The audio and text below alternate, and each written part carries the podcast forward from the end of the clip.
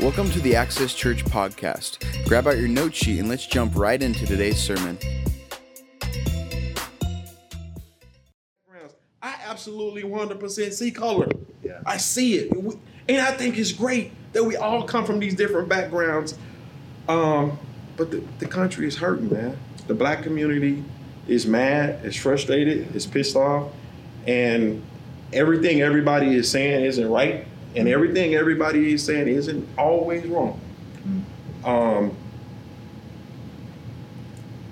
I, I don't know. I don't know what to say, what to do. Um, I have a white wife at home and some little mixed kids getting ready to go off to college. And it's like... Does that bring up discussion? Oh, brother, let me tell you. Yeah. Does it bring up discussion? Yeah. Oh, man. Yes, indeed. Yes. Yeah. Yes.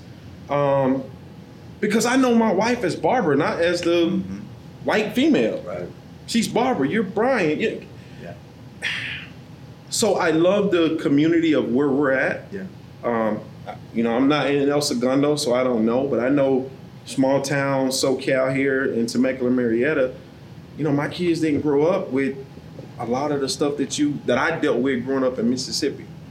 You know. Um, well, that's where we balance out. We were talking about this. Has progress been made? Because sometimes we can feel like, and maybe we do feel like, are we going back to square one? Are we going back to square one? Or progress has been made, but we gotta, some of these things bubble up, areas where we gotta continue to progress. And I'm curious, or do we feel like, nah, if I'm honest, progress hasn't been made? Um, if I'm honest, I would say no. Give me your perspective. I say that we've yeah. done really good with masking. Okay. Putting on a good mask, putting on a good face to show that progress has been made. But if you look at the economical disparity, if you look at the social constructs, if you look at the news, I never see, I never see African-American cops physically trying to hurt someone of a different race. Mm. But I'm consistently bombarded with other cops of other, you know, white cops. Right. Constantly bombarding African-American people, yeah. period, and especially the darker ones. Mm. If you look at that, I don't think we made that much progress. I think it's a heart issue. I know it's a heart issue. I know that it has never gone away. Mm. You, you, you. We had the, the deep, deep slavery, then you had the systemic racism, then you had the Jim Crow's law, mm-hmm. and then you had all of these other things that were going on. And I don't, th- I think we've done really good at just kind of keeping the bubble down. And now it's been like a pressure cooker. Mm-hmm. You done pushed it down, pushed it down, pushed it down, pushed it down. And now you're seeing it coming out. Whatever you put in, it's going to come out. Mm-hmm. And I think you're starting to see it. So it may have looked like everything was fine because fear. If you if you if you go out there and there's no consequences for your action, and you're constantly seeing your race die and die and die and die and get brutally murdered, then that fear will stabilize anything. Yeah. So I don't think, you know, I think you get so scared that you're paralyzed, you can't move. Yeah. You can't do the right thing. You're scared to go out there and do like Doctor King did. What happened to him? Standing on the balcony, and there you go, bam. You shoot him. I mean, it's it's like, who else gonna want to take that reign? Mm-hmm. He even said it. Like any other man, I'd like to have a life full of longevity. Mm-hmm. But if that is not in my plan, then I'm gonna do God's will. You know, so it's like, you know, when you hear that kind of stuff, then no one else wants to take up that baton to try to say, okay, we still got a problem, but do you feel like will the, I live? And am I hearing you right as far as then, let's say within the black community, that that there is a vacuum of leadership like Doctor Martin Luther King Junior because of that fear? Am I hearing you right? And yeah. as far as then it creates a fear that then things stay masked because there's no leader taking it. That's, that's, that, that's what you're hearing. Okay. Yeah. And I think we dropped the ball as far as all of us together, because we should have taken that ball and ran with it. You see it. We see it because you can hear leaders now saying, yep, there is a disparity. They did, that didn't just come up out of the blue. Everybody knew there was a disparity, but no one wanted to talk about it until all the young people got out on the street and started saying, hey. I think that takes us to, this is where I see at least the conversation where these different views of like, even within disparity, and how do we solve certain things, right? As far as, um, there's a discussion where they were saying, okay, but how do we look at disparity as far as uh, within the Black community, as far as the difference, like two parent homes versus one parent homes, where the disparity was almost negligent. And mm-hmm. I, I don't have the stats in front of me, so right, this was a discussion right. panel. Right, right, right. So then that's when my brain's like, man, we got, yeah. you know, keep families married. Yep, gotta keep families um, together. Family, you know, nucleus together. I see churches that have been broken down where all of a sudden you take a strong faith out of the community. Mm-hmm. And I'd say this almost all ethnicities where the faith has been taken out to speak into our lives, right? So we got all these things. Is it a complex thing where there's issues as far as cross races within each races? And that's where it's like, we got to take care of some, like the masking. What does it mean to unmask? If it was like, all right, racism is just as bad, what would be some things for you to be like, this needs to get unmasked? Is it a hard thing, or is it is it policies and procedure and lies? Like, what is it in your mind? And I know you're just speaking for yourself, yeah, but I'm, I hear that and it sounds yeah. big to me, where it's like, okay, what do we do to begin to unmask? Big. What would that look like to unmask those things and begin to move forward? Or is that just something you're like, I don't know, I just know it's happening? Just like you said, the family structure has to be strong. You gotta get you got you gotta get back to the basic of the household. You got to get it taught right in school. When you, when I was in school, all we saw when they was talking about Black history was people hosing Black mm. Black people down, or the slavery times, or in bondage and chains and stuff. How does how does that make anyone walk out of a classroom and feel like they're important or they matter? We got to get all of those things right. And, and instead of showing all the different Black inventors, what they contributed to society, we tend to just focus right there on that category, you know, of the bad side. What does that do to an individual when they walk out amongst their peers? How proud of themselves are they when they're showing that everybody else, you know, they, you know, Benjamin Franklin developed the light bulb or whatever. Well, who helped him? There were, there were African Americans that developed the laminate in it. I mean, but do we even talk about that? You never even know that. So you're saying even in education? Even in the education. Bro- so you got your homes, you got your education, you got your church, you got your political systems, you got your social constructs, you got your yeah. economical disparity. Yeah. It's, it's, and then the police. Yeah. You got it all over. Mm. So it's like you, we're constantly being phased. Like Brian said, he's fearful of now. That fear that you experience, I experience every single day of my life. I'm fearful every time I walk out. Even in a little small Marietta, I walk out and people calling out names to me as they go by Clinton Keith. And I'm just walking, just doing things that any normal person would do. I don't deserve that. I've not said anything to this person or that person to have a belligerent name. I don't even walk anymore unless I have my sons or somebody walk with me. I don't like to walk by myself. And I love walking. Mm-hmm. I should have that privilege and that freedom to be feel like I can just walk out without that fear. Anytime my sons and I walk out of the house, I'm terrified that if they're going to come back or not. If I'm going to get a call.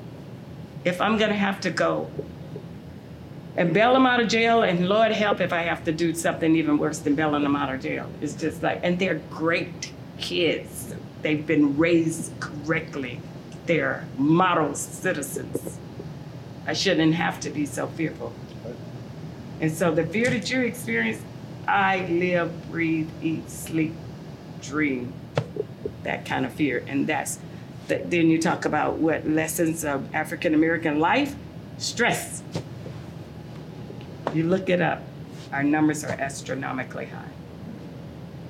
Because this is stress. This is where this discussion is so important. I'll speak for myself. That's where um, sometimes I think where I fault is I'll hear issues like this, and to me it becomes very, you know, kind of intellectualize it. Right. You know, well, how do you solve it? Things like this. If I'm honest, I probably have since interactions I walked away, I'm like, oh, that didn't really go well. And I think it was because, and, and I could be saying this wrong, so if you guys have felt this way, but I'm like, I think they wanted empathy, not my questions and debate at times. Mm. As far as, because I don't have that fear, my kids don't have that fear. And so just to be able to stop and say, I feel like sometimes we're getting in these intellectual debates in society and people are like, wait, stop. The reason there's, we're not endorsing the rioting, or the, right. But there needs to be an expression of, hey, I see you're angry, mm-hmm. and I feel, and if that doesn't happen, then it feels like we almost have to start with empathy before we get yes. too far into this. Yeah.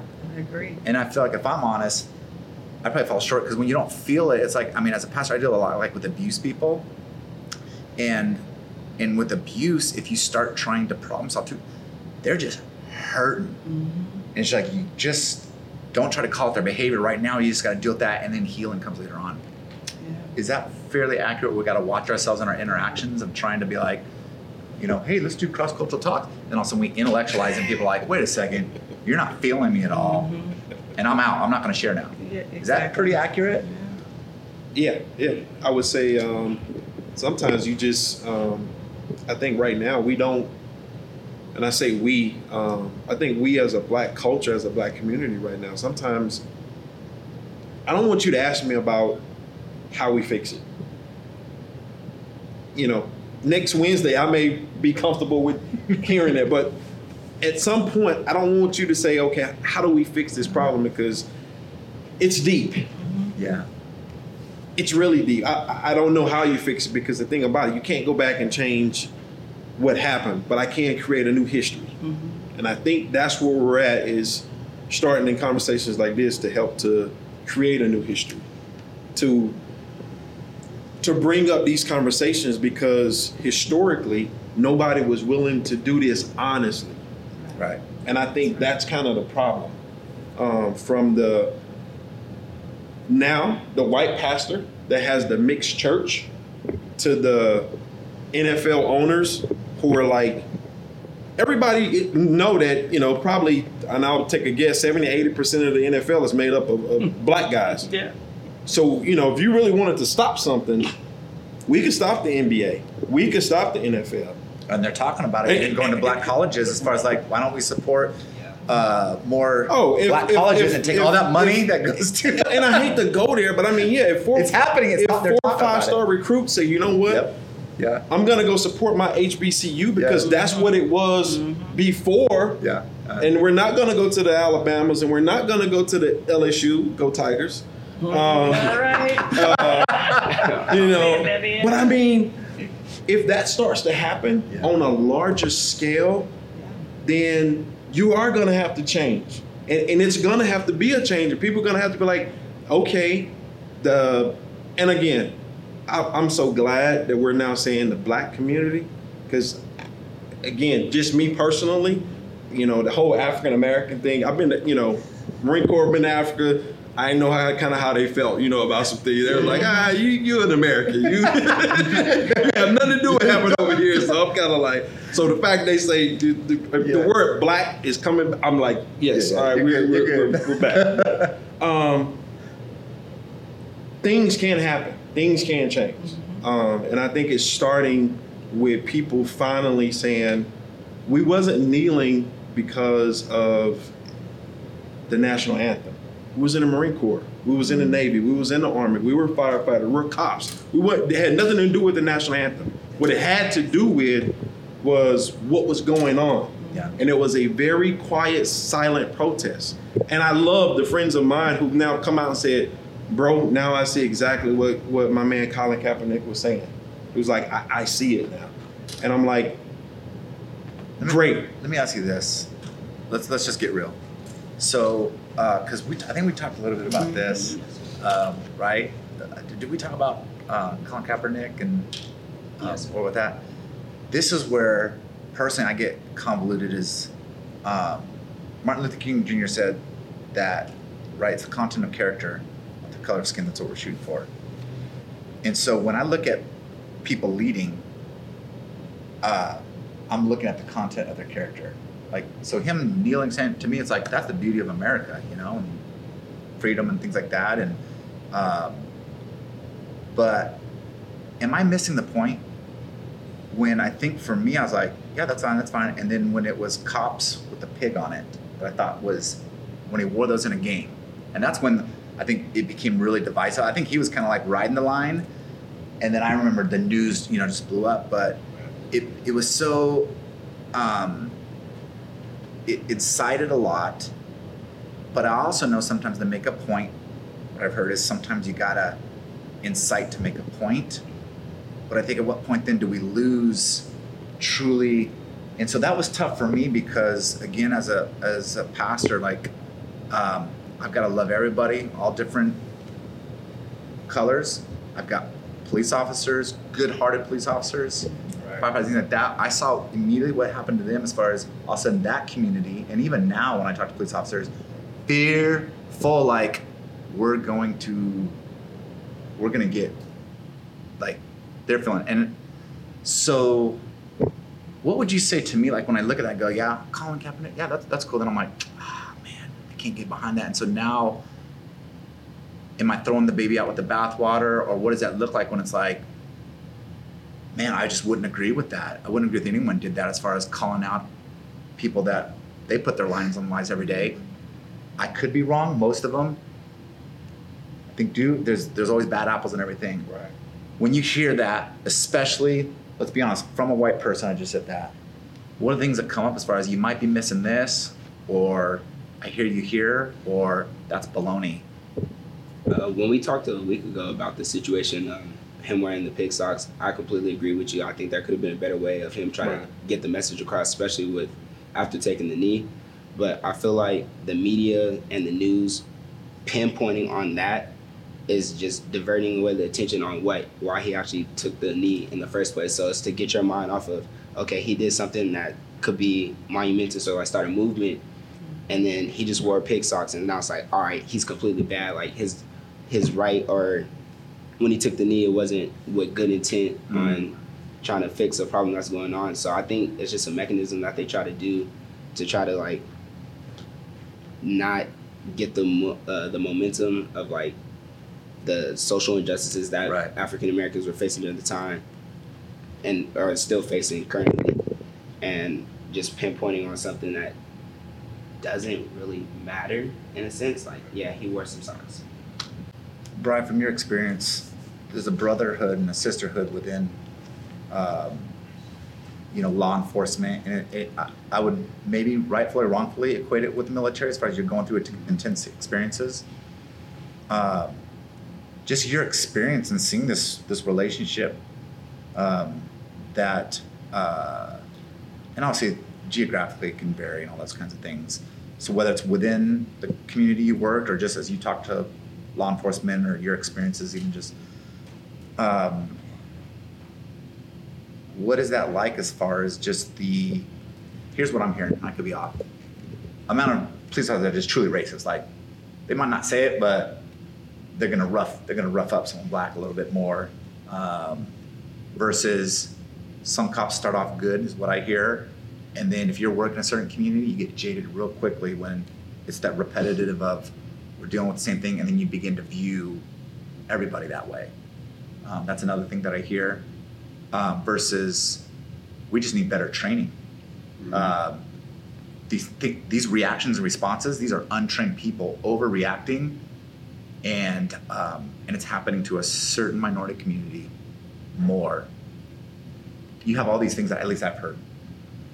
Any perspective, or are you kind of like, man, I'm just as confused, even though I've been in law enforcement. Yeah, I'm just kind of curious. Yes, I yes, yes. So I just, um, you know, like in your perspective, I haven't been yeah. there.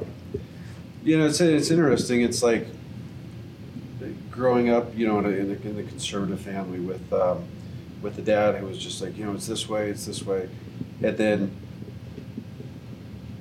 getting hired at, at a police department that's very paramilitary. I mean, right next to, to Camp Pendleton. Mm-hmm. They, the city and the police department did a good job of hiring you know, across the board, cross-cultural. Right. I mean, there was a lot of, you know, big black community in there, big Samoan community, because there's so much, so many Samoans in the back gate area. Um, we, we had Asians, we had females. Right. You know, um, there was uh, some some black female officers there. There was some, ooh, I think a couple Asians. Yeah. So they did a really good yeah. job. The other thing that they did, and um, uh, Lieutenant Joe Young was was he was part of this cultural diversity when it came, and it was like, okay, we, you are going to get a certain amount of cultural diversity a year. It's mandated, uh-huh. and it was interesting. Of course, you know, we we're like, ah, uh, we don't like training, that type of thing. Having gone through it and gone through it so you know so many for so many years, every single year, absolutely is necessary. Mm-hmm. And if if these police departments aren't doing this, They're they're wrong. They're missing out. Yeah. Uh, for instance, there was in the Asian community, you know, if you're going to a domestic violence call or something like that, yeah. the protocol is separate the two parties. More importantly, if it's a combative situation, separate the combatives, you know, to one another. In the Asian community, it is a sign of disrespect to take the wife away from the viewpoint of the husband, let alone take her in the bedroom. Gotcha. Didn't even think twice. Twice about. Now I don't know if I if I did that or not. I probably did because I came across many, um, you know, in the Asian community. Right. And if they're in a one if they're a one bedroom apartment, my partner's talking to the husband, yeah. or I'm talking to the husband. My partner's talking to the wife, opposite of each other because we need to get separate statements from one another. And no, no, big time no, no. You just um, had I not gone through that training, training, you would have violated some some culture there. Um, So I can't speak for, for other departments, and I know that was part of your question. I can only speak for how absolutely, I was yeah. trained. Yeah, absolutely. Um, in certain neighborhoods where there's just the same people doing the same stuff, yeah, I mean, there's no doubt about it, man. And I would be, um, I'd be trying to fool a, yeah. a fool by saying it's not there. It's there. Yeah. Um, I think for the majority, the ninety-nine percent of yeah. the, the good police officers, they want to do a good job. They do, yeah. They really do. Um, Cross Point's full of cops and firemen. Um, Access is full of uh, yeah, cops and firemen. Um, are there bad apples? Yeah, there, there are, and they get weeded out. You look at the um, the Minnesota situation, and the the media, the, the news is coming out like that guy had had several, which blows me away, incidents. Yep. Where's the leadership yep. there to say, whoa, whoa, whoa, time out? Why isn't this guy? Why isn't he off the street? one hundred percent. If he's constantly in a war zone, maybe he's seen war for yep. too long. Let's pull him out of the downtown area and let's put him over here where it's yep. where he's chasing alarm calls. You know, get him out. Get yes. him out. Yeah. Well, now so, we're talking reform that I yeah. think we all see needs to happen. Yeah. I think I think everybody agrees. How far we go, how, that, that's up to. I think debate is good. You know, everybody wants to silence everybody. It's like, right. no, let the that's radical. Just let the discussions happen. And and with that, so I appreciate you sharing that because um, that plays into it as far as I believe that there's some bad apples. They're bad, they're secret, they get in there, they don't, they're not honest, and they view and treat people. I think that's a minority even in our country, um, but they tend to be the loudest or do the, the most horrible things that are graphic, that are horrible. Yeah. But then you got some I see good people, and and I've seen this in the military too, where they see too much, and everyone's different. Some guys could do like three tours, come back. Good. They love their wife. I'm like, how do you do it? I've seen other guys one tour, they're never the same. Yeah. So you're you're speaking and you know you're speaking. And, and I'll even add to um, and this would be a question. I mean, you were in the in the um, you know your husband also, but I mean, is there training communities um, for like police officer? And I say that in a, in essence, I, I heard somebody talk about like uh, parts of um, New York or Chicago, where when you come off, when you graduate, you get put into a, a training district, which is predominantly inner city. Mm-hmm. Um, and then as you progress through your career, you get put into a quote unquote, mm-hmm. you know, retirement district, yes. which is, I hate to say it, it's predominantly a white community that's well off, that's gated communities that don't allow that happen. I mean, is that a true thing? I'm assuming it is. When you come out of the academy, yeah, you're put into a training a training phase. Normally it's about a sixteen-week training phase, and you're with three different training officers. And then when you go back to, you finish your training, You go back to the, the other one. Yeah, you're going to get dumped in the middle of a war zone yeah. because they want to know if you can hang. Yep. Can you can you hit that mark? Um, are you able to diversify your thoughts and actions and stuff like that to go out there and do the job that the city has hired you to do? Um, a lot of people don't make it out of training, you know, for this reason. They just can't hang. The problem nowadays is, is there's so many police officers that there's so many people that aren't looking at that job as that was that used to be a very noble job. They don't want it anymore. No. Cops are taking bullets left yep. and right, right. Um, for what sixty thousand dollars a year in the state of California, where it costs an arm and a leg to live. Uh-huh. I'm going to go put that business degree to work for me and go work do a sales job where I'm getting commission and there's no caps right. on that commission. Right. And guess what I'm not doing? I'm not dodging bullets. Right. So they're hiring people. Are the hiring standards, have they gone down? I don't know. I'm not in that position to do right. it. If you're asking my honest opinion, I think they probably cut some corners to fill the to fill the beats. I mean, if you got a missing guy down there, if you got a missing area in Temecula that is not being policed, okay, because of uh, lack of lack of fund, lack of hiring, just people aren't there. That person who is working that area next to it, guess what they're doing? They're working a twelve-hour shift because they got to cover it. Now they're tired. Now you're talking about um, you know, tiredness, uh, lack of judgment, inability to make proper decisions because they're not fresh. So you look at all that, you look at the shortages, and, and it all plays into that. Well, we're seeing this, and I'm a numbers guy, I'll admit it, so, but Detroit, you know, they, they went bankrupt. And so part of uh, the consequences is they cut the, um, the police department by twenty percent. Uh, correlation, crime's gone up. Uh, they're not getting training. There's still all kinds of what can be viewed as racist or police brutality. I don't think they're getting the best. I think there's some that are so frustrated or they're losing their minds. It reminds me of military stories when I've counseled guys that have been through the military, and I'm like, oh my God, they've seen horrible things and now they're responding horribly and they're not getting the help. And then the community responds with, it's just this ball that's just like, this is not good. So I'm seeing it in Detroit. I do have a question. This comes up in conversation. I think, Jamal, we talked about it, and I forget your response, so um, you might have one uh, to this, but some of the main communities that we see, um, urban environments, let's look at Minneapolis, uh, you have uh, high crime in um, Baltimore, incredibly high crime. Uh, and then, um, you know, Chicago. Uh, those are areas, this is where I'm curious, those are areas that predominantly they have black police chiefs, almost all of them, black mayors. And if you look at the congressmen or the Senate, they're, they're, they're primarily uh, black people in those areas of power, right? Um, I think what baffles me is, and again, this is where I might be clueless, or you're like, Brian, you're racist. I'm just gonna call it out, like, like I don't know. You know, that's where I'm just like, I don't know, but I see this and I'm like,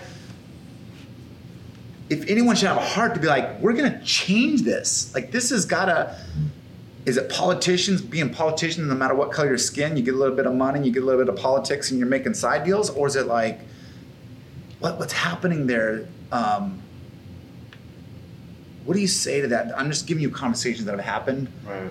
Um, when you hear that, or is it kind of like, yeah, I'm confused too? Or like, whoa, whoa, whoa, whoa, let's look at this. Because I'm, I'm seeing these, too. I'm, I'm not, these cities and I'm like, how's that happening? Like, where's the leadership to say, these are our people in the sense of like, right, we, right, we right, share right. this right. this heartache. Um, what are your even thoughts about that as far as why? I, I'm I'm just as confused. I don't know. I, I that's yeah. one of those. I don't. I did. That's, we, yeah, we that's, gotta continue the debate. Yeah, you got it right. I'm, I'm not sure. Yeah, have no clue on that. Yeah. You know, and just um, that breaks my heart. I'm just letting you know that breaks my heart as far as like yeah. that. That's. That's got to be solved. Like you, you're in power. Like you're a mayor. You're a police chief. How much power do they really have? Great. Okay. Great question. That's everybody has a layer. Everybody's got a boss and another boss and another boss. And how much power do they really have? That's a great question. That is the question. That's the root. We got to get right back to the root. I would love to ask that. I would love. That's where for the news to say ask that question. That's where you have to go back to and say, okay. Did you try? Because maybe uh, quite a few of them have tried and come up with brilliant ideas, but they were squashed down. They were shot down from the next level. Like, I'm not putting my neck out on the line for that. I'm not you doing can this. Even go not. higher than that. I mean, we yes. had a pres, a black president for eight years, and what was well, done? In the Department of Justice, um, we had a, uh, uh, two different black people in the Department of Justice, right? And that's another thing, too, that I don't know if it was in the black community or not, but Barack Obama, the reason I was stoked about Barack Obama, and um, I was stoked what he represented. I'm just speaking for me. Like, Like, just fifty, sixty years ago, it's like, he got voted. Plenty of white people had to vote for him because we're still sixty percent like. Right, right. And so policy-wise, probably some things I agree, some things I'm like, no, but I'm like, boy, what that represents for a nation. I was stoked on that. Uh, my mom, I remember, was stoked, uh, and we talked about it. And um, and then a little bit of surprise, as far as like, I thought in that racial equity, racial relations, I just thought, and from what I heard from people, was a little bit more would change, especially with the Department of Justice. And that would trickle down the urban environments. I'm, from my perspective, and I mainly have worked within L A with homeless there, in minority communities there, nothing has changed no matter who's in power. That's how I feel. Like, their issues are still the same, but I could be totally off on that. I'm just letting you know conversations that are yeah. happening. To me, if Barack Obama had do, it would try anything that Trump tried. It would. It wouldn't have. It wouldn't have worked. Just got shot it, down. It would have got shot down. Yeah.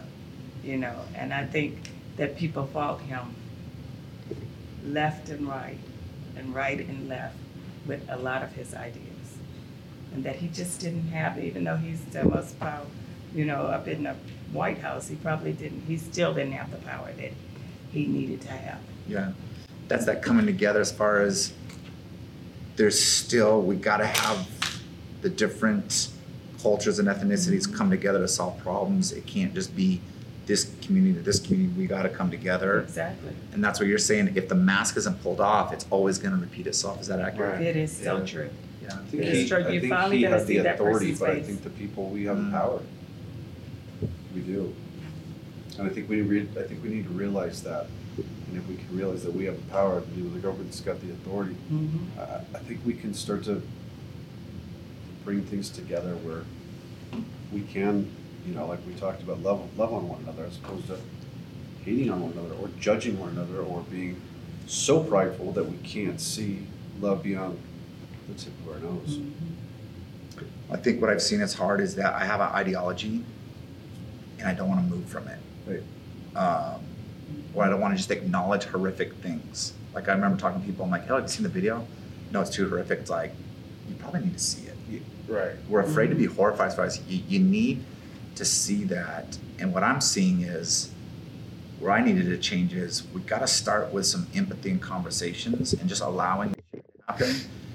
And we're not a good society with that. We like to inflame, we like to debate, we like to demolish mm-hmm. people, we like to build them up and tear them down. We almost enjoy seeing that, so we have to relearn, and even within our church we have to relearn that, to saying, let's not be inflammatory, let's be bridge builders, and let's not first try to figure out what do we agree on, but let's first just say we're human beings, let's hear each other's. Right. Mm-hmm. That that's the beginning of it. Exactly. Of you don't want to you don't want to tear down one community just so you can, you know, try to build up another. Sure. That's not right. You can't mm-hmm. sit here and tear this group completely down to try to build this group up. That's not it's not going to help anybody. Yeah. That's not going to help any situation.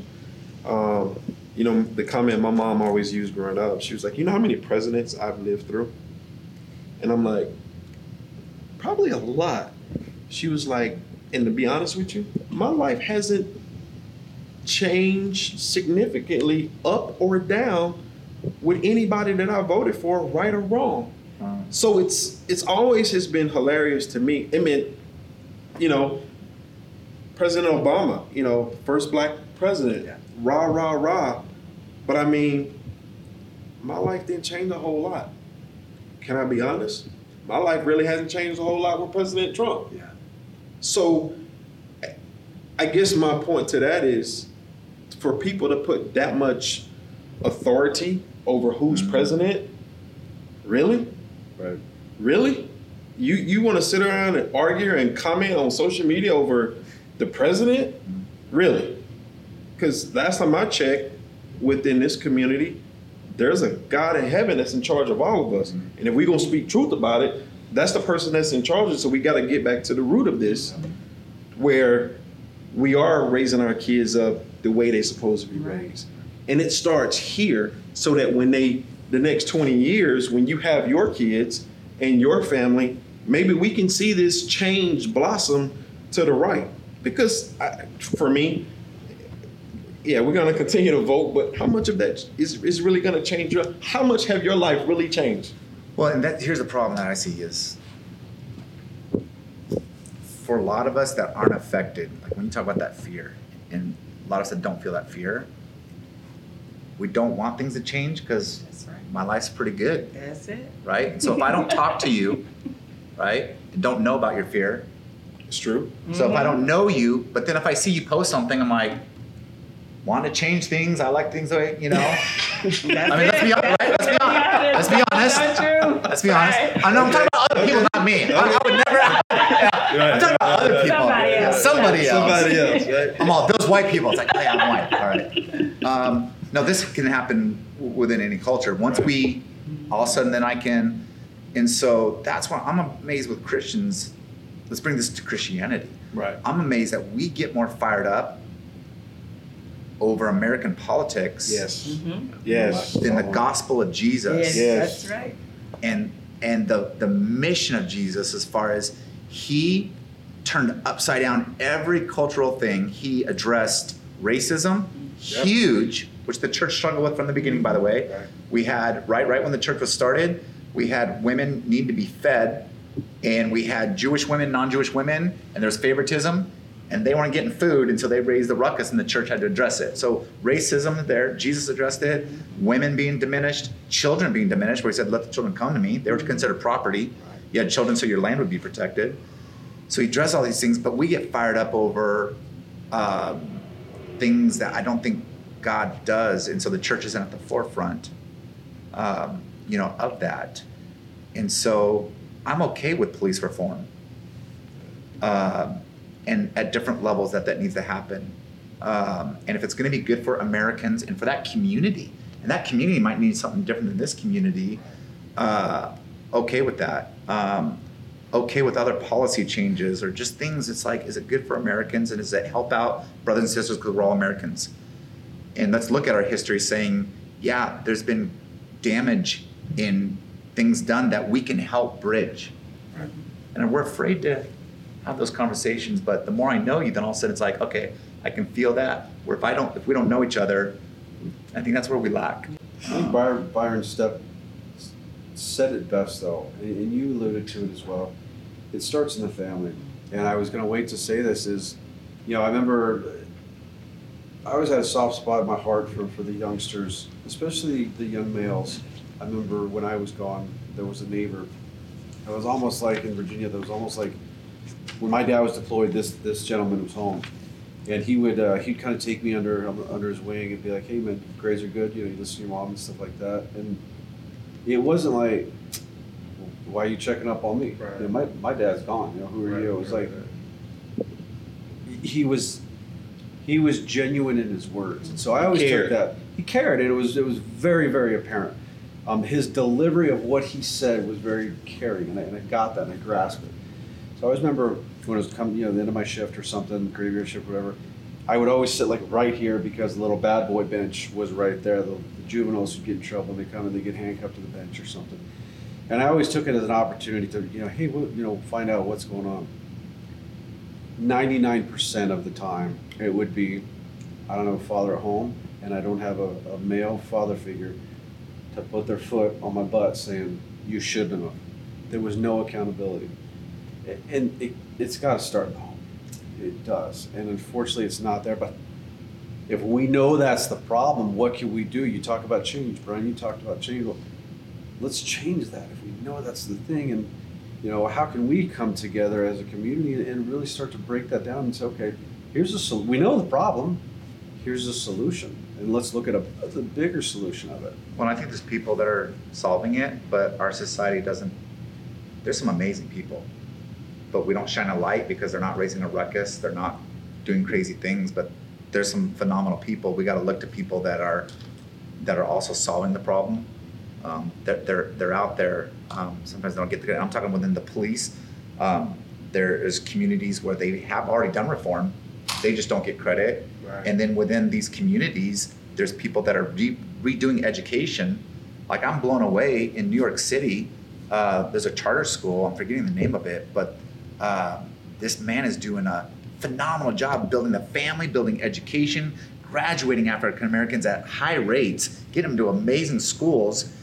And New York City uh, wants to defund charter schools, not give parents the, and I'm like, this could help out the Black community so much, because some parents are like, I want my kid to get out of here, right. But the city's saying you have no options. Right. Yeah, they have a, a fifteen hundred person waiting list mm. um, in these communities, and that's what breaks my heart. Is there's there's people that are doing it. Jose, I could tell your your brain was going. Did you have a, a thought, or as we're discussing this?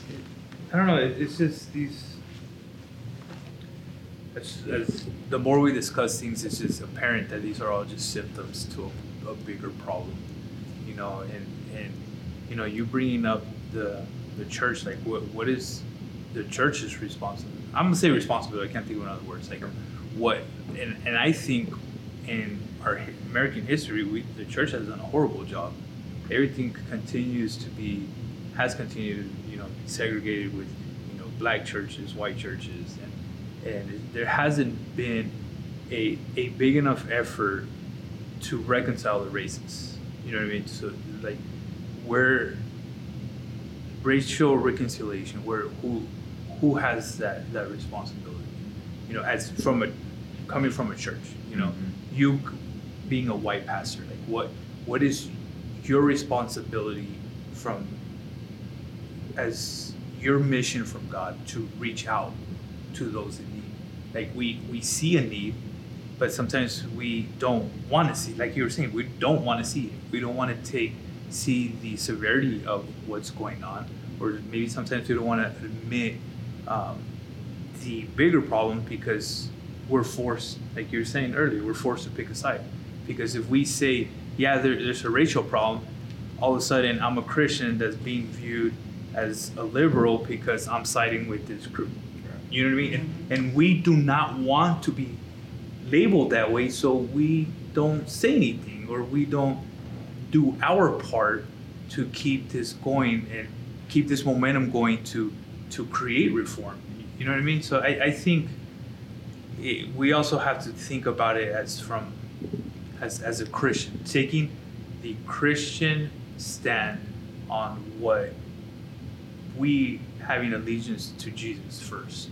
You know, instead of, you know, because everything right now in this country is so political, instead of being left, right, Republican, Democrat, or this or that, you know. Well, and I feel like as Christians, we need to form a pathway, because I don't necessarily want to partner with anyone on any side that's going to have also multiple ulterior motives. Mm-hmm. Right. Um, and so I think that's what's dangerous, is that then you're wrapping it up into this political organization that, as a church, I'm like, I I don't. I, I think both sides sleep in the same bed and talk about different sides of their mouth, if I'm honest. You know, sometimes I'm like, wait a second, why are you pitting us average people against each other? Both of you, there's a lot of backroom things, crazy things going on that, that have kept up to where it's like, either one in power, things stay the same, which makes me begin to say, so the church has to form its own pathway. So I am apprehensive to say, I'm going to back that organization, because I'm like, well, unless they follow Jesus Christ, they're going to mix in all kinds of things. That's going to be a convoluted message. As a Christian, how does this shape us, our action, moving forward on it, our engagement? I mean, Jamal, for you, what does that look like as far as how your faith forms this? And how do you bring your faith into something like this? Because I've seen especially young people become activists in different things in life, and especially at a young age, it's a great time to be, I think, an activist, to be honest. Um, you got a lot of energy, you don't have kids, but you're forming ideas, and you're, you, I think it's a great time. Um, but I've also seen some kind of leave their faith behind and just be, act, you know, active in certain social issues. It could be a variety of ones. What does it look like for you to integrate your faith, and is that hard to integrate your faith on this type of a issue? I feel like it is a tricky situation on how to integrate it with certain people, because they might not be religious or believe in any type of thing. So you definitely have to figure out your audience and who you're trying to appeal to and try to make that change in a certain way. But if you do see a certain audience that might favor to your faith or your religion, then you might be able to say things differently to them in order for them to understand it, versus if I look this way, she doesn't believe in anything, then I have to talk based off of just like humanity and normal, and like start thinking about science and all the other stuff that people believe in or might put their faith in and stuff. So you got to know your audience. Yes, sir. Mm-hmm. What does it look like for you moving forward? Um, you're part of this discussion, um, uh, and we appreciate you hanging around us older people. And so, no, I seriously, I, I just. Um, and what is what does it look like for you moving forward? And I mean, do you what what suggestions for you maybe is like, hey, I just encourage you guys as you move forward. I mean, do you have what are some thoughts? And it might not be fully baked, but as you're as you're wrestling with this or seeing this, what are some of your thoughts that for yourself personally as a Christian, or even for us? Uh, moving forward, I'm I'm definitely thinking on how I personally can make a change in what's going on in the world, because ever since I was young, I've had uh, older people, elderly people come up to me and tell me that I'm gonna be the next president or something. And I didn't understand like why they would say that to me, because I never went into politics. I'm I'm not political at all. Like I I stay away from the topic. If you start talking about sports, I'm with it. But but as I as I've gotten older and I've seen more and more on T V, yeah. read more, and like social media, I'm starting to see more of where my passion would be put towards, or my energy would be put towards, and trying to help certain situations. And especially now, it's just. It's a lot on me personally. Mm-hmm. Like I've been battling these last two weeks specifically, yeah. or past month and a half, I'll go back to say, just thinking on like what I can do and like, how do I go? Cause I've been getting so many different mixed emotions sure. with everything that's going on. I've had friends that have never reached out to me in like this way of like, Jamal, I love you, I care for you, like everything that's going on, I'm here for you. And this. I just didn't. I just didn't know how to take that, and I know their intentions are good, but it's, it's just like, why are we even at that point where you have to tell me, like you love me, you care for me if anything happens, or like I was blind to it, now I see, yeah. type stuff, and it's just, it breaks my heart. Like I, I just don't know how to, really. Deal with it inside, and I've talked to my brothers, my dad, my friends, mom, and. I think it really hit home with me like three weeks ago when she had called me on FaceTime, because I was up in El Segundo, I was doing protests. So I went through three protests in yeah. a span of a week, still trying to uh, do finals week there for school. and, so, and so she's calling me, she was like, Jamal, please be safe. And every time on FaceTime, my mom's crying.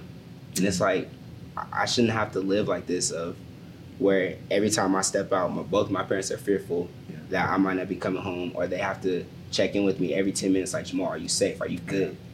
Yeah. And it's just like, how can I change this from happening? Because you always want to see your family members, your loved ones happy with whatever you're doing, but I'm seeing that they're happy but also crying. It's like, how do I deal with this and still try to deal with my social life and everything that I go through?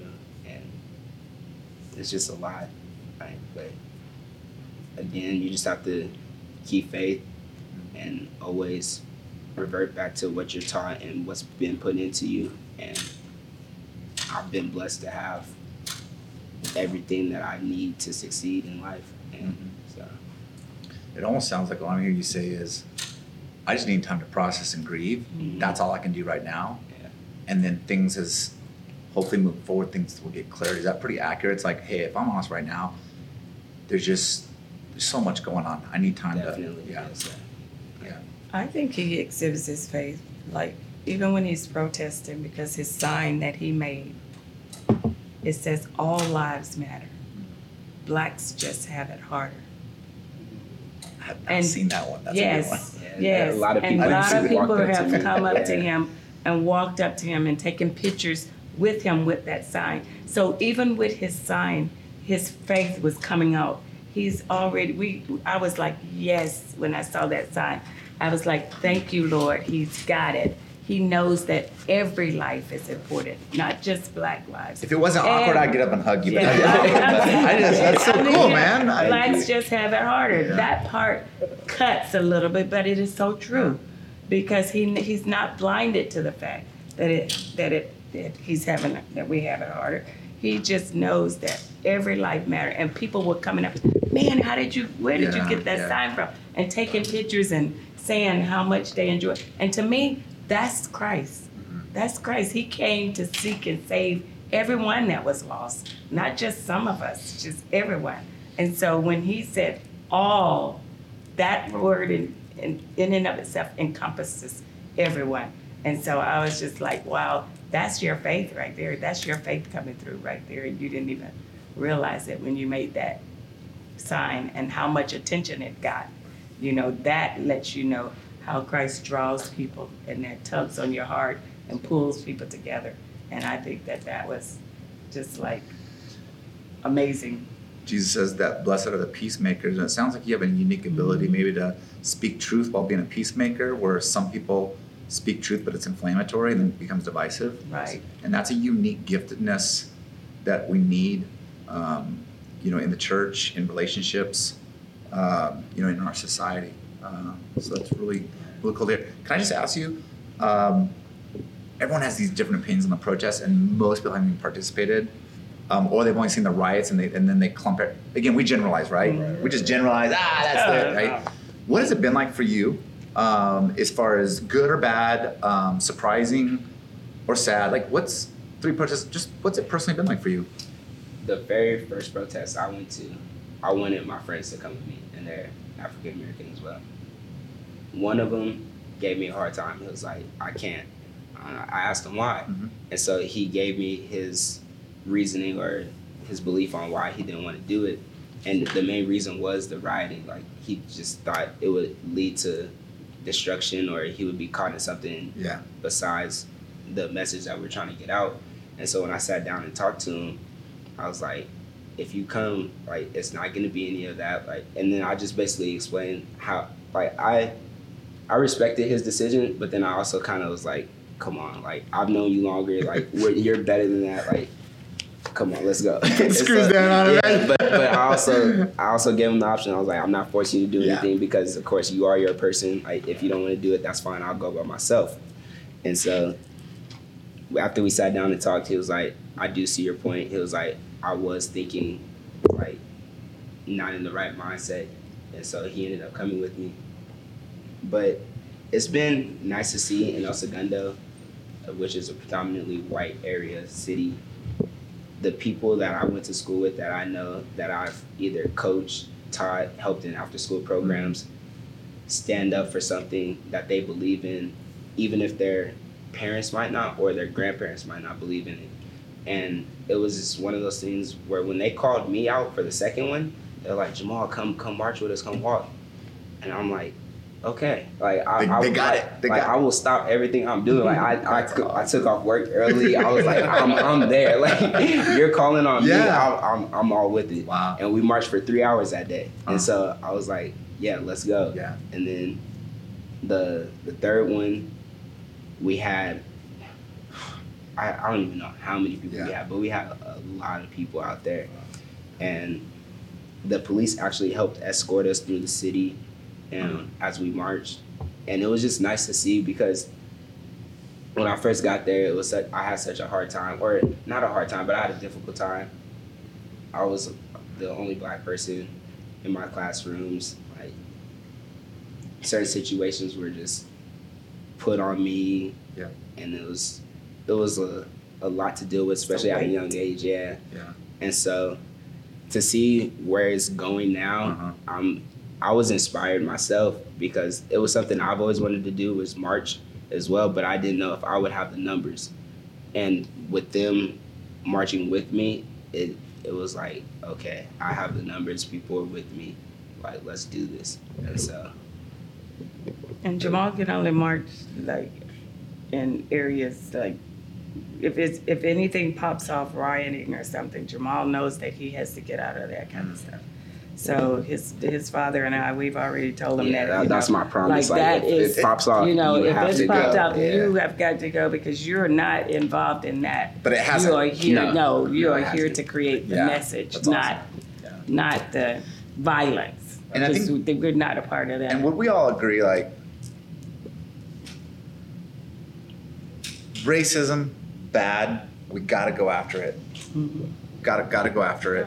Discuss it, go after it, unmask it. Eventually, we gotta get to some problem solving, or we're just gonna repeat. We talk about it, repeat. We talk about it, repeat. Um, that rioting, looting, showing anger that destroys other people, or we've had, I think, over twenty people die now, and over half of those black. In the midst of this, rioting, looting, know it. If you're angry, rightfully so, but that's, or is that something that's kind of like, eh, Brian, you don't understand. Like, if my voice isn't heard, things are gonna burn. And I, and I ask that honestly, as far as like, this is again, discussions I've had, where I've had people like, they pause, and I'm like, did I say something? They're like, I don't know if I totally agree with that. I'm like, walk me through, because in my mind, do we agree on something like that? I, I saw you were gonna answer tomorrow. Yeah, I would say in the areas where it majorly impacted, or where the, let's just say Minnesota, Minneapolis, where, right. where it happened, for them to protest and riot out there, I can understand more because it's it's hitting home. It's right where they're at, and they want to make their voices heard, or yeah, make their voices heard the most. And so them rioting, it's it's just that the frustration that pent up aggression, and they have to express it somehow in order for people to understand. They might. If I just go out and start speaking, okay. But if I destroy something to, to and then start speaking, I have your attention. Like, if I just, if everybody was talking right now and I just started mumbling, you wouldn't understand. But if I stood up and got loud, or and even hit a table, everybody would stop and look at me. And I think that's a type of reaction, or that they're trying to go after by destroying certain areas. Now, here in L A, with it, I don't really see the purpose of it. Like, it's not necessary. You can peacefully protest, yeah. march down the street, clog up the one ten, whatever you want to do. But for you to just run into downtown areas and just start destroying for no reason when it hasn't really hit us right now in this moment. Now, back when Rodney King, go ahead. Right. But I think it's just like, that's, that's just how I view it. Okay. It's an interesting discussion, and that's one that I think that's, you, we get to these awkward situations that I wonder take us from the real, the real issue, but also I wonder at some point we're going to have to look at, right? As far as, um, I was watching one discussion, uh, I've been watching a lot of YouTube, trying to see different interviews and interactions, and it can get very polarizing quickly as far as just like this, this one guy was saying, like, listen, the instances I'm seeing, he says, are any of the black guys, are any of them completely innocent, walking the street and a cop just comes up? And the, and the guy's like, that's not the point. The point is how they're being treated, or how they're being, and they, they got into this polarizing thing, you know, as far as one just focused on, was a criminal act being done? You know, you should have said yes sir, no sir, and maybe they were belligerent, they panicked, ran away, things like that. The other one was saying, you're missing the issue. Like, like this is a, you know, this is beyond, this is brutality. Mm-hmm. This is beyond that. This would not happen in a white neighborhood, suburban neighborhood. You don't see, you ever see these films in a white neighborhood, right? But it became very polarizing as far as just like, ooh, where is there in that where we begin to, once the emotion, it's gonna die down. And that's where I worry that then, like you said, you know, there's, the emotions are being raised for a reason, um, but then it's gonna die down, and then, and then it just goes silent, stays masked, things like that. And it's complex. It is. It is complex. Yeah. Are we afraid of those complexities? Yeah, I mean, I think it's just, you know, do we do we keep picking out what part of the story that we want to argue? Happens because that's what every, yep. you know, and I think that's what everybody yeah, would do. Everybody would pick out the piece that they want to argue, um, whether you're Black Lives Matter, Blue Lives Matter, All Lives Matter, only the black community got it rough right now. Yeah. So it's like, which part of this are you gonna pick out? Where are you gonna stand? And I think you're right. You have to unmask the whole thing. And you just have to sit down and say, yep, he got arrested for absolutely for something. I'm assuming cops just didn't show up just for no reason. Um, but what happened shouldn't have happened. And what happened has been happening. So how do we how do we start to get better? You know, and let's stop let's stop picking out everybody the, the little faults, you know, you know, bad apples, bad, you know, a bad cop here, a bad cop there, you know, this person probably shouldn't have been in that community when he was like. We can do that all day. We can keep repeating. That's we what's can, happening. Is and that's what's happening. Stories that kind of right. It's like, well, you, you know, you're in this camp or you're in this camp, and it's like, let's one. And I think you kind of said it said it earlier. Let's be people of faith first. Um, I think leading with our faith is probably the, the best thing that we can do, um, and come from a, a point of loving people and caring about people. Whether you agree with my, you know, what I'm saying or not, you know, I'm gonna treat you the way I would want to be treated. Um, and let's let's let's talk about it. Let's start. You know, I I, I don't know how to fix it. Kind of where we're at right now. It's kind of where we're at. You know, um, can we agree with that? We're just in a broken, fragmented area, and you know, yeah. come up. I think I, I was listening to a, a message by uh, Bishop T D Jakes, and I kept thinking um, Onesimus is coming. And it's the book of Philemon where Onesimus is a slave, and I believe the story, he runs away. Yep. And Philemon is mad and upset because he ran away. But he ran into Paul, and Paul converted him. And he said, now look, Philemon, I know you mad at Onesimus. I know you upset with him because you didn't get your work out of him. But he's worth more to you since he's been with me. He's been converted, and he's no longer a slave. He's a brother. He's one of us now. And I think the question is, can we all sit around with people that don't look like us, with people that not from the same background of, of us, but can we all sit around and say, Onesimus is now a brother. Yep, he did some stuff that was wrong. He did some stuff that wasn't.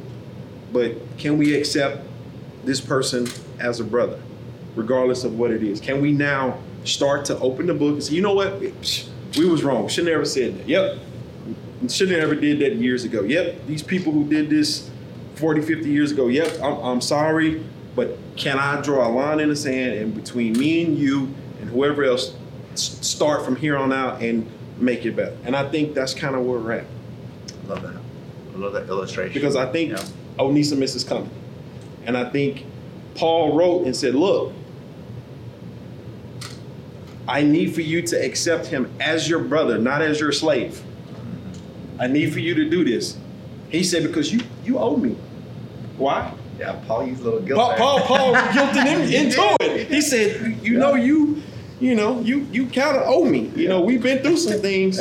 So I'm sending somebody to you that can help you, but he's going to need some help.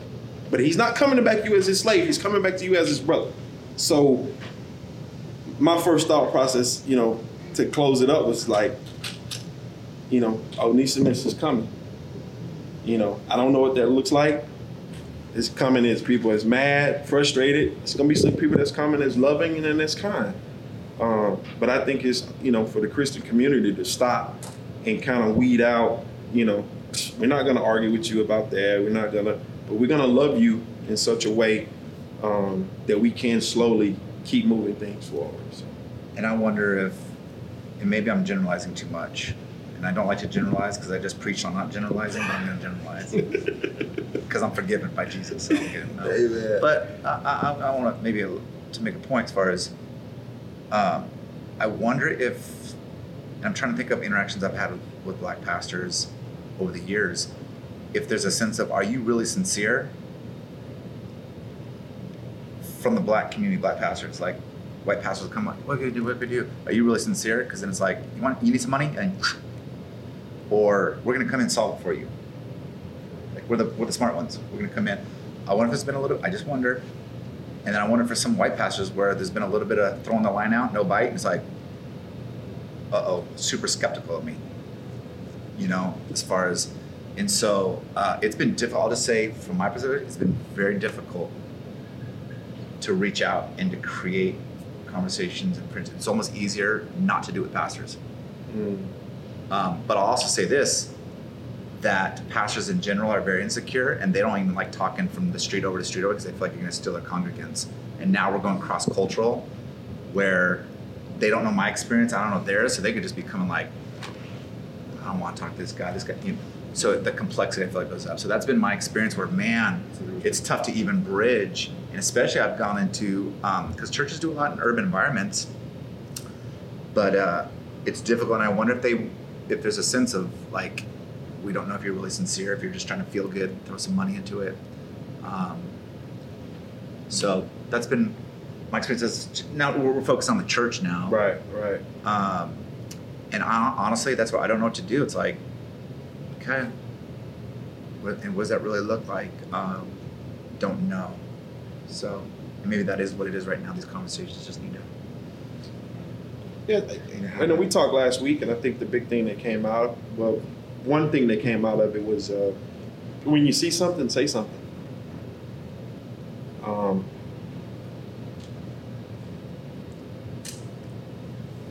you know, if somebody is buying a house and they make the comment that, you know, I don't want to live in, you know, a neighborhood where, you know, there's these people or these people.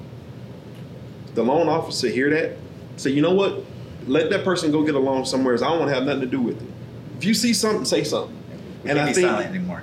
Right, we right, and I think we're at the point where you're on the construction site and you're laughing with your buddies and somebody, you know, we've all heard the Mexican, the black, the white jokes, you know, we've all heard it, right?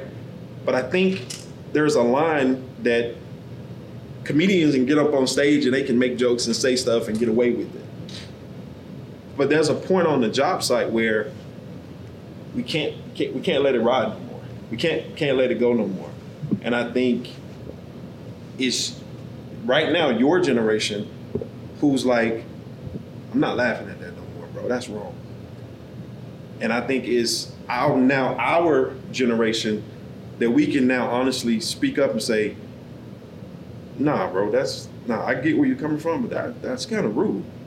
And be, and we don't have to be confrontational. We don't have to be, you know what I mean? Mm-hmm. But we can be so honest at this point because we're now having these conversations with our wives and family behind closed right. doors, yep. whereas before it just got closed and nobody said anything. Yep. But now that that that's open. That that been rocked. It's open now. Well, it's completely really open. So I think that's kind of where we're at. That's how do you how do we get there as a church?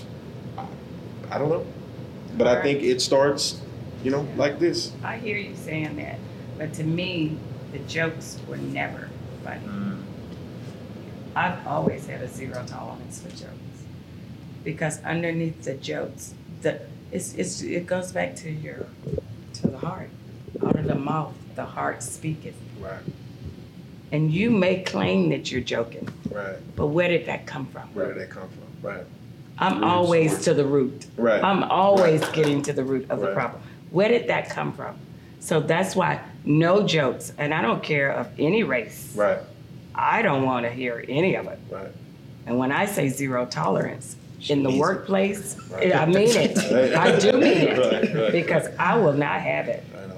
I was in, in my room. It was it was yeah, bad. You know, I in, my, in my house, amongst my friends or any, we right. will call you out. Yeah. Well, we're gonna call you out long, long before right. this was a conversation, right. because I think that that sometimes that in and of itself shows you allowed it. Right. Yep. Shows you and tells you that it's yeah, it tells you that it's okay to treat someone less than or to classify someone right. or to target someone or to label someone. It's never okay to do that. It's never okay. We're all humans. Right. We all want to be loved. We all want to be respected. We all want to thrive. We don't want to just survive. We want to thrive. Right. And, and everyone should have that opportunity to do that. And it's not a matter of, hey, lighten up. Yeah. No. Have some respect. Exactly. Have some you know, respect. Absolutely. Exactly. And, and I Brian agree. And I talk about this a lot. You know, we, we speak oftentimes. It's it's people's delivery.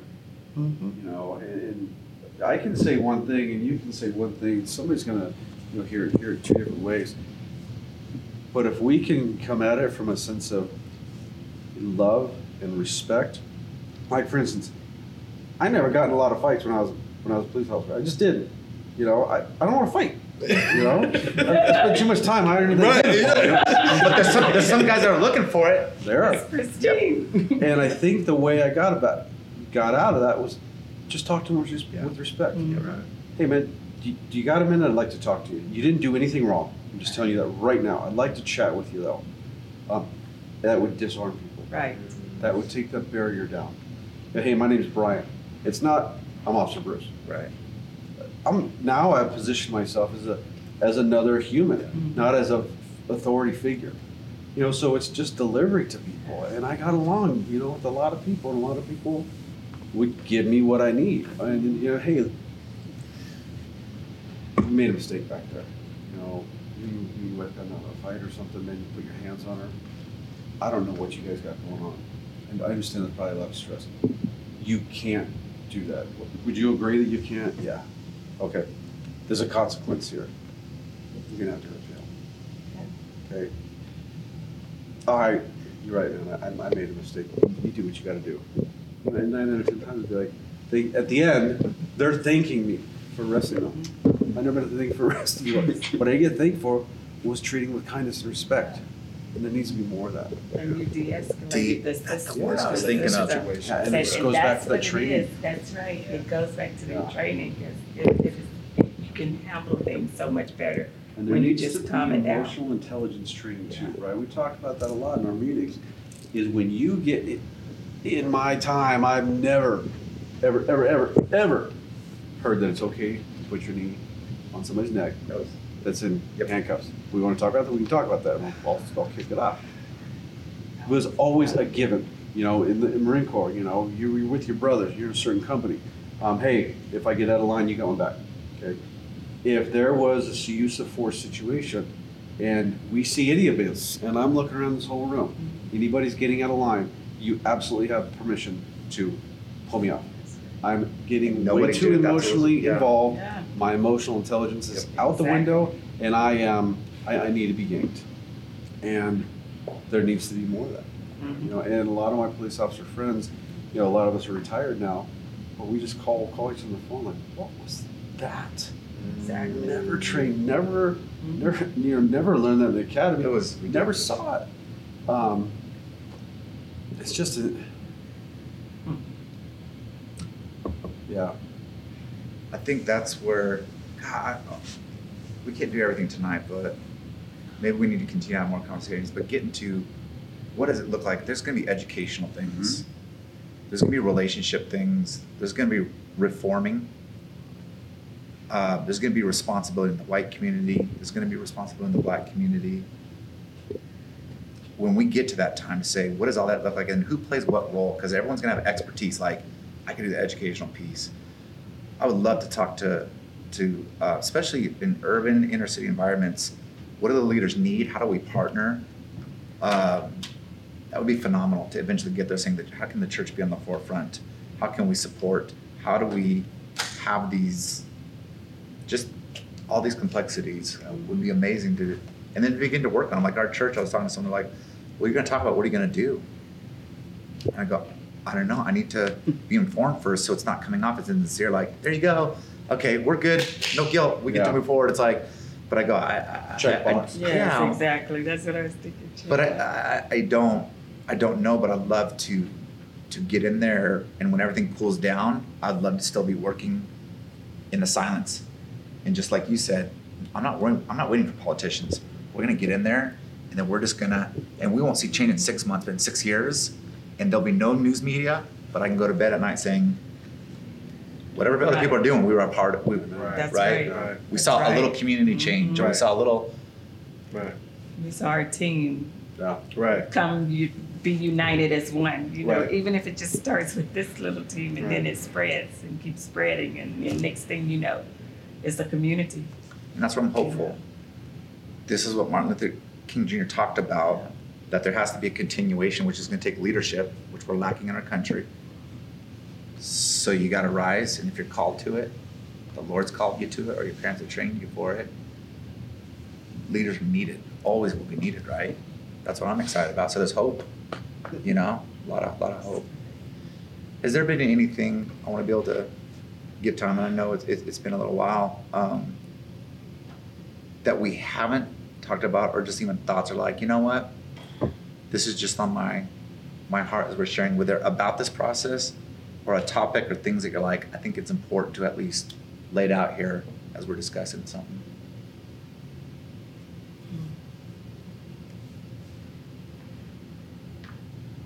Talked about a lot. I was gonna say we talked about a lot. A good start. Talked about a lot. A good start. Mm-hmm. Um, one thing that came to my mind, and I heard somebody talk about it, um, and it was definitions, and it was like uh, um, if you read the definitions of um, black and what it means, and if you one of the last definitions of black, you know, in the dictionary it says opposite of white. Black men, dark, you know, words like uh, uh, black ball, black market, black, um, and whatever, you, you know, you want to add to it. Um, and the word white meaning pure, um, meaning like kind, honest, or whatever. Um, we gotta get to a point in the community, both black and white, um, when that first graders or second graders are doing definitions and Jamal gets up and reads the definitions of what black mean, and the beautiful little blonde-haired white girl gets up and reads the definitions of white, that he doesn't feel bad. He didn't create them definitions. But if somebody don't know when they're starting out and you read that, you're like, he's reading all these things that mean black. And then the last one, it says opposite of white. You feel less than.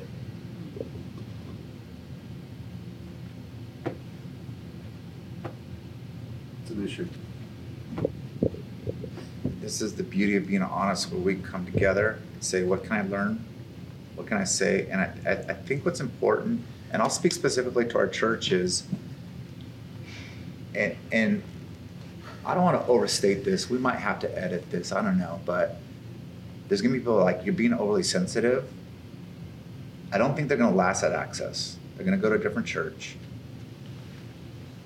Because it's exactly what Christ called us to, is to be sensitive to one another. As much as we can. Now, if there's a line where I can't, right, fine, but the Bible says as much as you can. Right.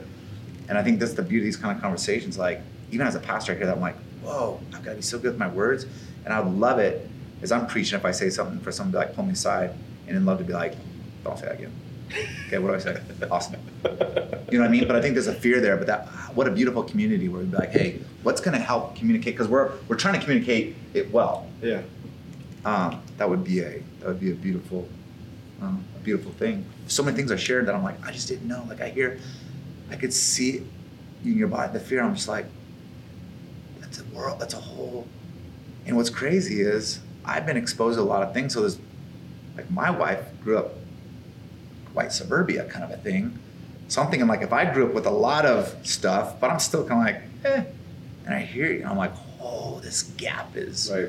Of the emotional connection is like so disconnected. That's what I'm leaving with. And I guess some of the things is like, what are we leaving with? I'm just leaving with like, oh, the gap's bigger than I realize. Mm-hmm.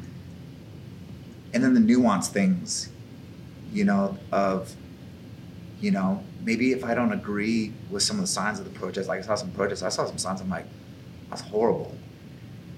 But maybe it's like, too bad, I gotta hit the higher cause and just overlook those things. And so it's testing those things where I'm like, how do we get to the root? Because I'm hearing this. And so those are some things that are that are hitting me. Um, I'm kind of leaving with tonight. What about for the rest of us? Is there anything particular what we're kind of leaving with tonight? Yeah, I think one thing that struck me, and if I'm honest, got me a little emotional was one time coming off the freeway at Rancho Cal, and you get off Rancho Cal, go east, and go up Ynez, and the protesters. Yeah, I'm just driving along, you know, my truck, and just trying to get home or anything like that. And I, I support, even Deegan was like, hey, Dad, can we go down? And I was like, yeah, we can. Uh, you know, I'd like to expose you to this. And, um, but a couple uh, people jumped out, and they're, they're hitting my car, and this, and that. And I'm like, all right, I don't care about the car. The car's replaceable. I don't want you to get hit, mm-hmm. first and foremost. I respect you. But it almost... Uh, It almost brought you to tears, like, this sucks. Yeah. This, this really is bad. It is, yeah. And Deegan, uh, one of them, to one of the other times Deegan was with me, and he's, um, it's like, Dad, can you explain this to me? And I was like, I'm going to do the best I can, buddy. I'm not going to hit the mark on this. I'm going to be off. And so, you know, we explained it to him. Um, and then just the other night, Black Angus got tagged up, and we saw a group of people out there with buckets, you know, Black, white, Hispanic, like, you know, and they're wearing Black Lives Matter shirts. Yeah. And they're jumping and they're doing, doing this. And it's like, Deegan was there, and I was like, that's what it's about. Yeah. I, I, I couldn't have explained it any better than pointing over there to my left to show. That'll never make it on the news. Nope. Mm-hmm. That's never make it on the news. That's, and that, right. that's where we got to inform yeah. and show. Um, because the news wants to make it inflammatory for all sides, yep. but there's amazing stories. Doesn't sell. Yeah, it doesn't sell, but there's amazing things happening, and so yeah. what's the rest of us? What do we kind of feel like we're leaving with today? For me, it's just the importance of, of language. You know, there's all sorts of constructs that people try to, that exist in, in, in American culture, especially when now you have media trying to paint one picture, social media, like you have so many different things, and and just remember to bring all that down to a human level of having a conversation, you know, and and having the importance of language, you know, the importance of of what my words will do to you, you know. And I think a lot of times we we forget that, like, we forget that the way I communicate can affect you, can affect the person I'm speaking to. And it, and it's ignorance on my part, because I don't know where they're coming from. I don't know their experience. I don't know their fears, their thoughts, of, you, you know. So I think it's just a reminder of, you know, we have to bring this situation down to, to really understand our fellow human beings and what they're experiencing.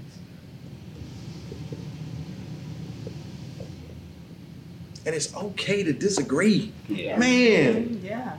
I think mine mine is just, it's okay.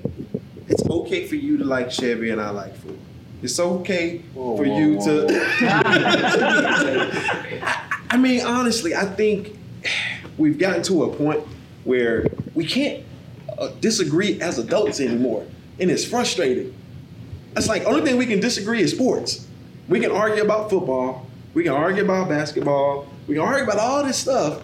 But when it comes anything outside of that realm, people literally take it personal. Like, it's it's my opinion.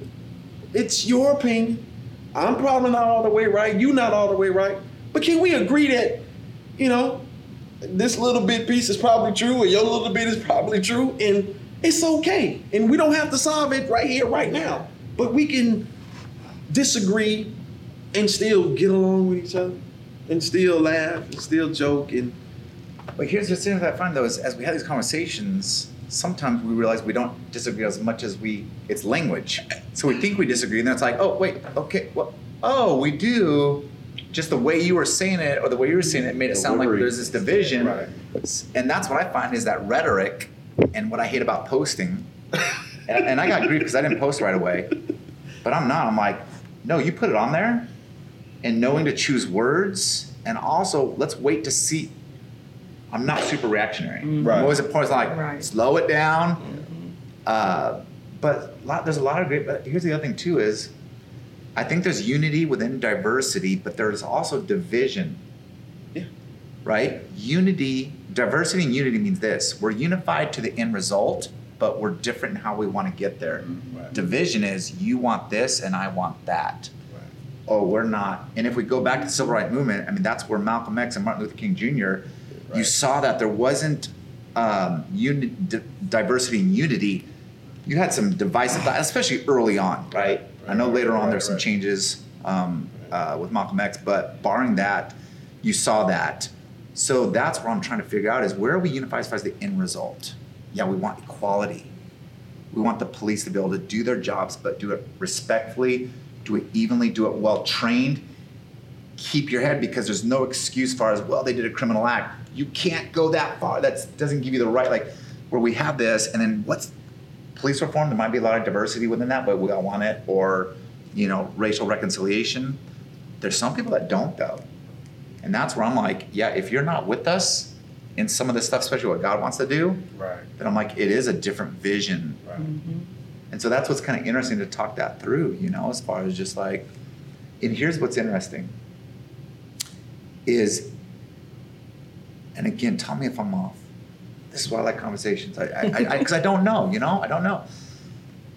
But in general, as the majority, right, for white people,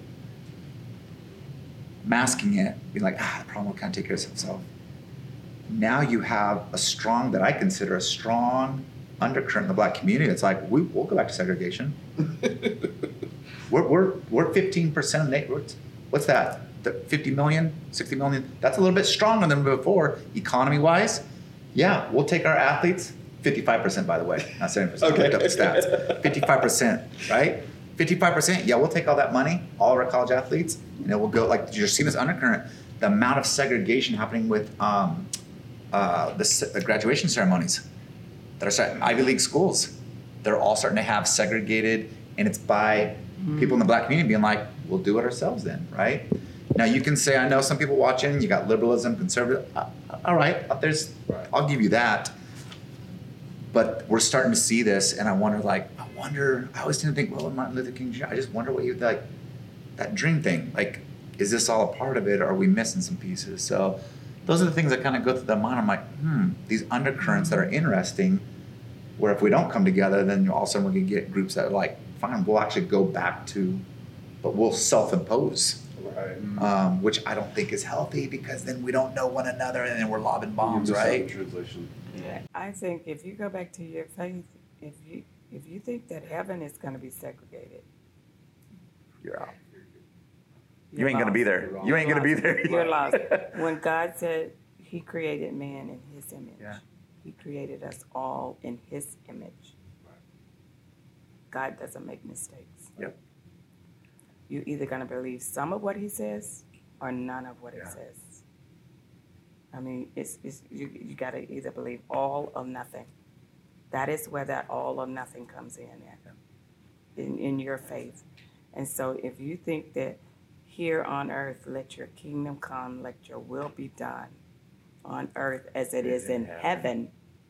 If you think that this world it's not a true reflection of what heaven is going to look like, what all of us together, that's the beauty of it. God didn't make every animal the same, or every person the same, or every one of us the same shades of color. He made us uniquely, beautifully, and wonderfully made. And I'm telling you, I'm walking away with, I'm proud of who I am. Mm-hmm. I, I'm telling you. There are probably lots of African Americans that are marching forward and saying they're proud of who they are, because I know that God doesn't make a mistake and that we are who we are. And I often tell my kids how beautiful and wonderful they are, because they are. Mm-hmm. And God knows it.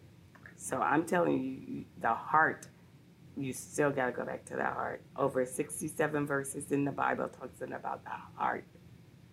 Why do you think He talks about the heart so much?